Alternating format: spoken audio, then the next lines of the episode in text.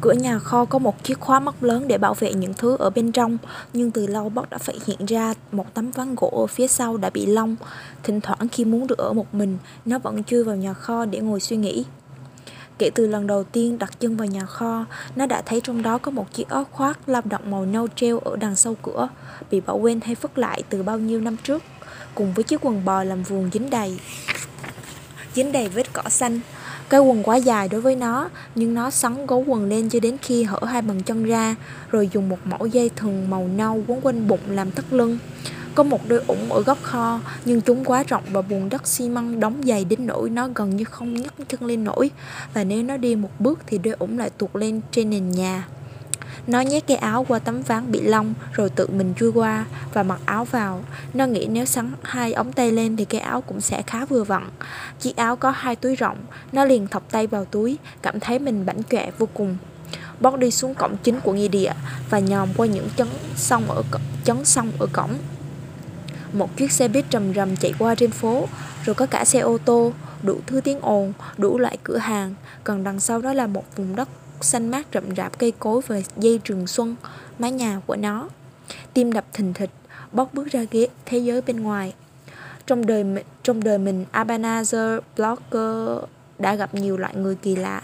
Nếu bạn có một cửa hiệu như của Abanazer thì bạn không thể gặp không thể không gặp những người như thế. Cửa hàng nằm giữa đường ngang ngõ tắt của khu phố cổ, vừa là cửa hàng bán đồ cổ, vừa là cửa hàng bán đồ cũ, vừa là cửa hiệu cầm đồ.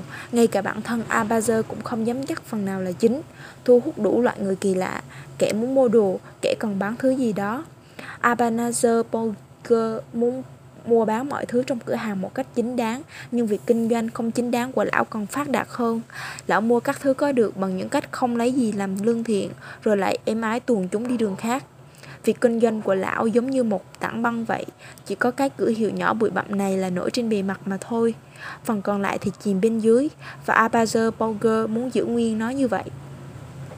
Abanazer Borger đeo một cặp kính dày cộm, trên mặt lúc nào cũng có vẻ hơi ghê ghê, tự hồ là vừa nhận ra rằng món sữa pha trào của mình đã bị chua và miệng lão không thể quên được cái vị chua ấy. Vẻ mặt ấy rất có lợi cho lão mỗi khi người ta muốn bán thứ gì đó cho lão. Thật thà mà nói thì nó chẳng đáng giá mấy. Lão sẽ nhăn mặt mà nói vậy Nhưng tôi sẽ trả cho ông bạn một cái giá phải chăng? Vì vật này có giá trị tình cảm. Nếu bạn muốn có được thứ gì đó từ Abanazer, Bauger Và cũng nhận được một thứ tương đương thế Thì bạn quả là may mắn. Một cửa hiệu như của Abazer Poker thu hút hạng nhiều hạng người kỳ lạ. Nhưng thằng bé bước vào cửa hàng sáng hôm đó là một trong những kẻ kỳ dị nhất mà Abazer có thể nhớ được trong suốt cả cuộc đời chuyên lừa gạt tài sản của những kẻ kỳ dị. Trong nó khoảng chừng 7 tuổi và mặc bộ áo nam như mượn của ông nội, người nó bốc mùi như một cái nhà kho. Nó có mái tóc dài lờm bờm và vẻ ngặt vặt, nghiêm trang như đưa đám tay nó thọc sâu vào cái túi áo khoác nâu cáu bẩn nhưng mặc dù không nhìn thấy tay thằng bé Abazer vẫn có thể thấy nhận ra được một vật gì đó đang được nắm chặt một cách đầy che chở trong bàn tay phải của nó. Xin lỗi ông, thằng bé nói. Được rồi, được rồi, chú nhắc. Abazer Bocker cảnh giác đáp lại. Trẻ con, lão thầm nghĩ, hoặc là chúng vừa được thó, vừa thó được cái gì, hoặc là chúng muốn đem đồ chơi đi bán. Nhưng dù là gì đi chăng nữa thì lão vẫn thường từ chối Cứ mua thử đồ của bọn trẻ ăn cắp được mà xem Rồi thì chẳng mấy chốc sẽ bị một ông bố bà mẹ phẫn nộ nào đó buộc tội Vì đã trả Johnny hoặc Matilda bé bỏng có 10 bản cho một chiếc nhẫn cưới của họ Lũ trẻ bao giờ cũng gây phiền nhiễu hơn là đem lại lợi nhuận Cháu cần mua một thứ cho một người bạn Thằng bé nói, Và cháu nghĩ có lẽ ông muốn mua thứ cháu đem đến. Ta không mua đồ của trẻ con. Abazer Bonger thẳng thừng trả lời bong rút tay ra khỏi túi và nhặt chiếc trăm cài lên mặt quầy bẩn thỉu. Bonger liếc mắt nhìn cái trăm, Rồi lão cúi xuống xăm soi. Lão tháo cặp kính ra, Lão lấy một cái thấu kính đặt trên quầy gắn vào mắt. Lão bật ngọn đèn nhỏ trên quầy cùng thấu kính kiểm tra xem chiếc trăm một cách kỹ càng.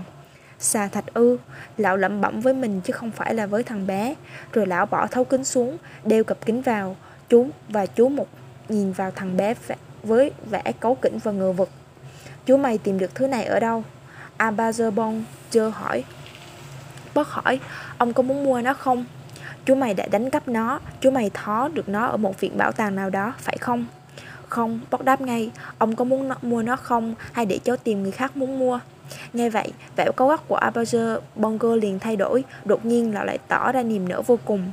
Lão toát miệng cười, xin lỗi chú nhóc, lão nói, chỉ có điều người ta ít khi thấy một món đồ như thế này, nhất là trong một cửa hiệu như của ta, ở một nơi không phải viện bảo tàng, nhưng nhất định là ta muốn mua rồi.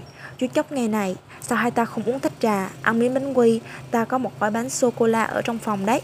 Và xem và bàn xem món đồ như thế này thì đáng giá bao nhiêu, chú nhóc thấy thế nào?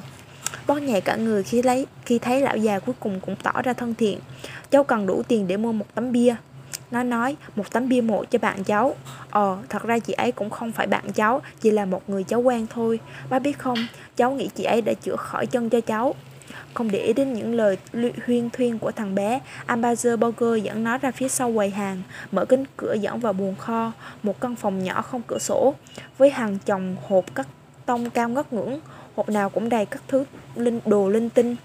Trong góc phòng có một chiếc két, một chiếc két lớn trụ cổ, có cả một cái hộp chất đầy đàn violon, một đống da thú nhồi nạp, cưa, ghế không có mặt, sách vở, trên ảnh.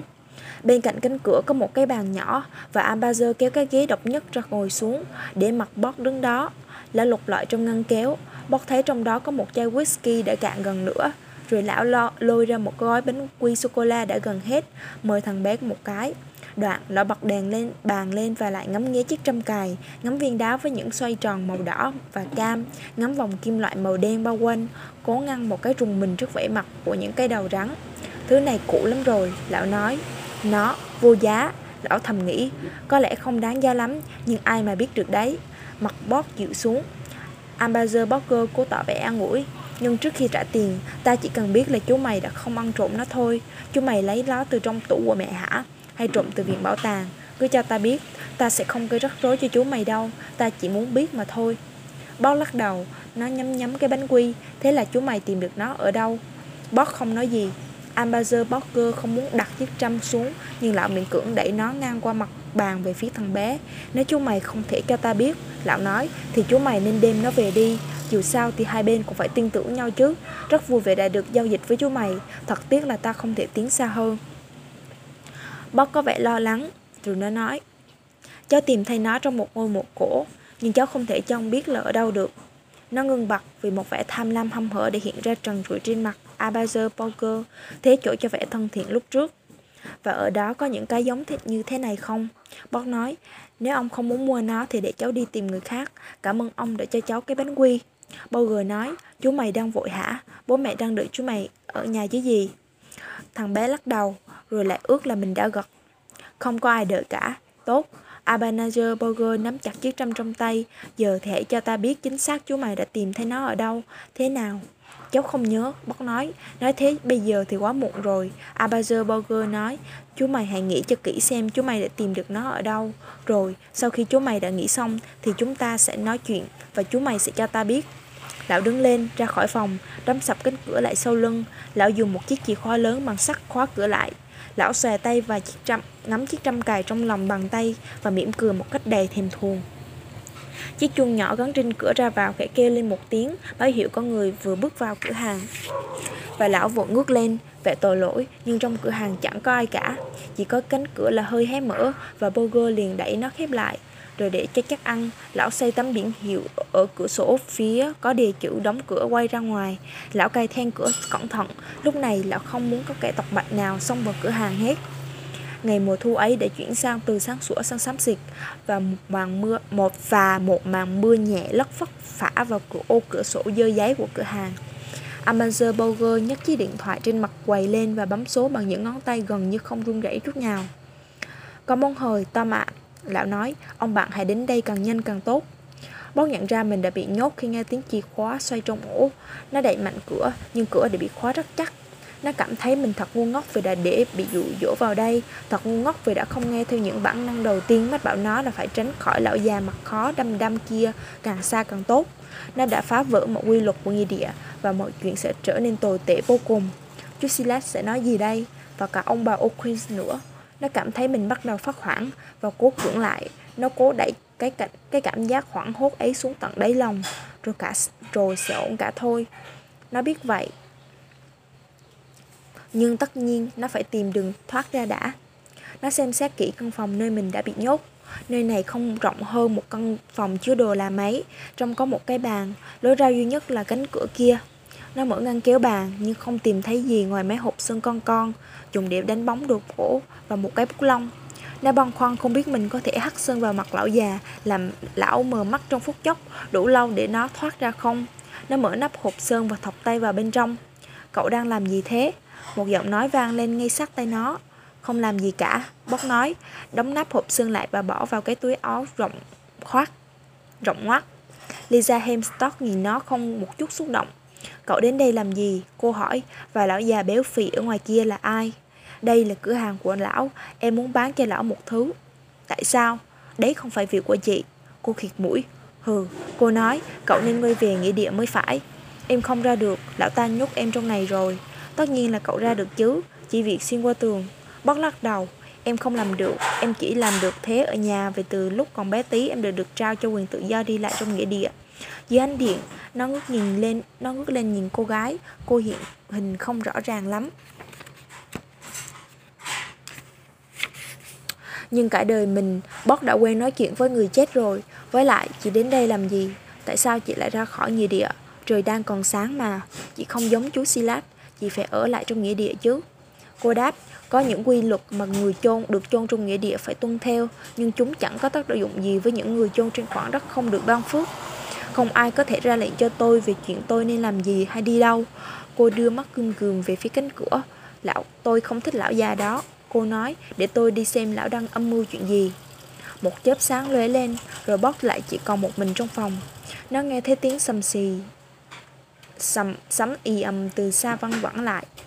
Giữa bóng tối chất chồng chất đồ đạc trong cửa hàng đồ cổ của Bonger, Ambassador Bonger ngước nhìn lên vẻ nghi ngờ, dám chắc có ai đó đang theo dõi mình, rồi chợt nhận ra lão đang cư xử thật ngốc nghếch. Thằng bé đã bị nhốt trong phòng, lão tự nhủ, cửa trước thì đã khóa, Lão đang đánh bóng cái móc kim loại bao văn, bao quanh viên xà thạch nhẹ nhàng và cẩn thận như nhà khảo cổ học đang tiến hành một cuộc khai quật tẩy sạch màu đen để lộ lớp kim loại loại bạc. Ánh bên dưới lão bắt đầu thấy hối hận vì đã gọi cho Tom Hustings đến. Mặc dù Tom Hustings rất to con và hiệu quả cho việc dọa dẫm người khác là cũng bắt đầu thấy tiếc là mình sẽ phải bán chiếc trăm đi sau khi mọi việc đã xong xuôi. Chiếc trăm quả là rất đặc biệt. Càng đánh bóng cho nó sáng ngời lên dưới ngọn đèn bé xíu trên quầy hàng thì bao nhiêu bao nhiêu thì lão càng muốn có nó cho riêng mình bấy nhiêu, chỉ giữ cho, chỉ giữ nó cho bản thân lão mà thôi. Nhưng chắc chắn sẽ còn nhiều thứ giống như thế này nữa. Thằng bé sẽ cho lão biết, thằng bé sẽ dẫn lão đến, thằng bé ấy. Một ý tưởng bỗng nảy ra trong đầu lão lão miễn cưỡng đặt chiếc trăm xuống, mở một cái ngăn một một cái ngăn kéo phía sau quầy, lấy ra một cái hộp bích quy bằng thiết đầy phong bì, danh thiếp và những mảnh giấy nhỏ. Lão thò tay xuống lọ lọ thò tay, lão thò tay nhặt một tấm thiếp chỉ to hơn tấm danh thiếp một chút. Tấm thiếp có viền đen, trên đó không in tên hay địa chỉ gì. Một cái tên được viết tay ở giữa tấm thiếp, bằng thứ mực đã ngã sang màu nâu check trên mặt sau tấm thiếp Abazer Bongo đã dùng bút chì viết lại mấy lời chỉ dẫn cho chính mình bằng thứ chữ nhỏ li ti nhưng rõ ràng. Để nhắc cho mình nhớ mặc dù lão khó mà quên được cách dùng thiếp, tấm thiếp đó để gọi người đàn ông tên Jack đến không không phải là gọi mời đến ta không thể gọi một người như ông ta đến được. Có một tiếng gõ vang lên trên cánh cửa bên ngoài. Bầu trời ném tấm thiếp xuống mặt quầy rồi bước đến ngó ra ngoài nhìn màn cửa buổi chiều. Nhanh lên nào Tom Hastings nói, ngoài này trời tệ lắm, không thể chịu được. Tôi ước như con chuột lột nồi đây.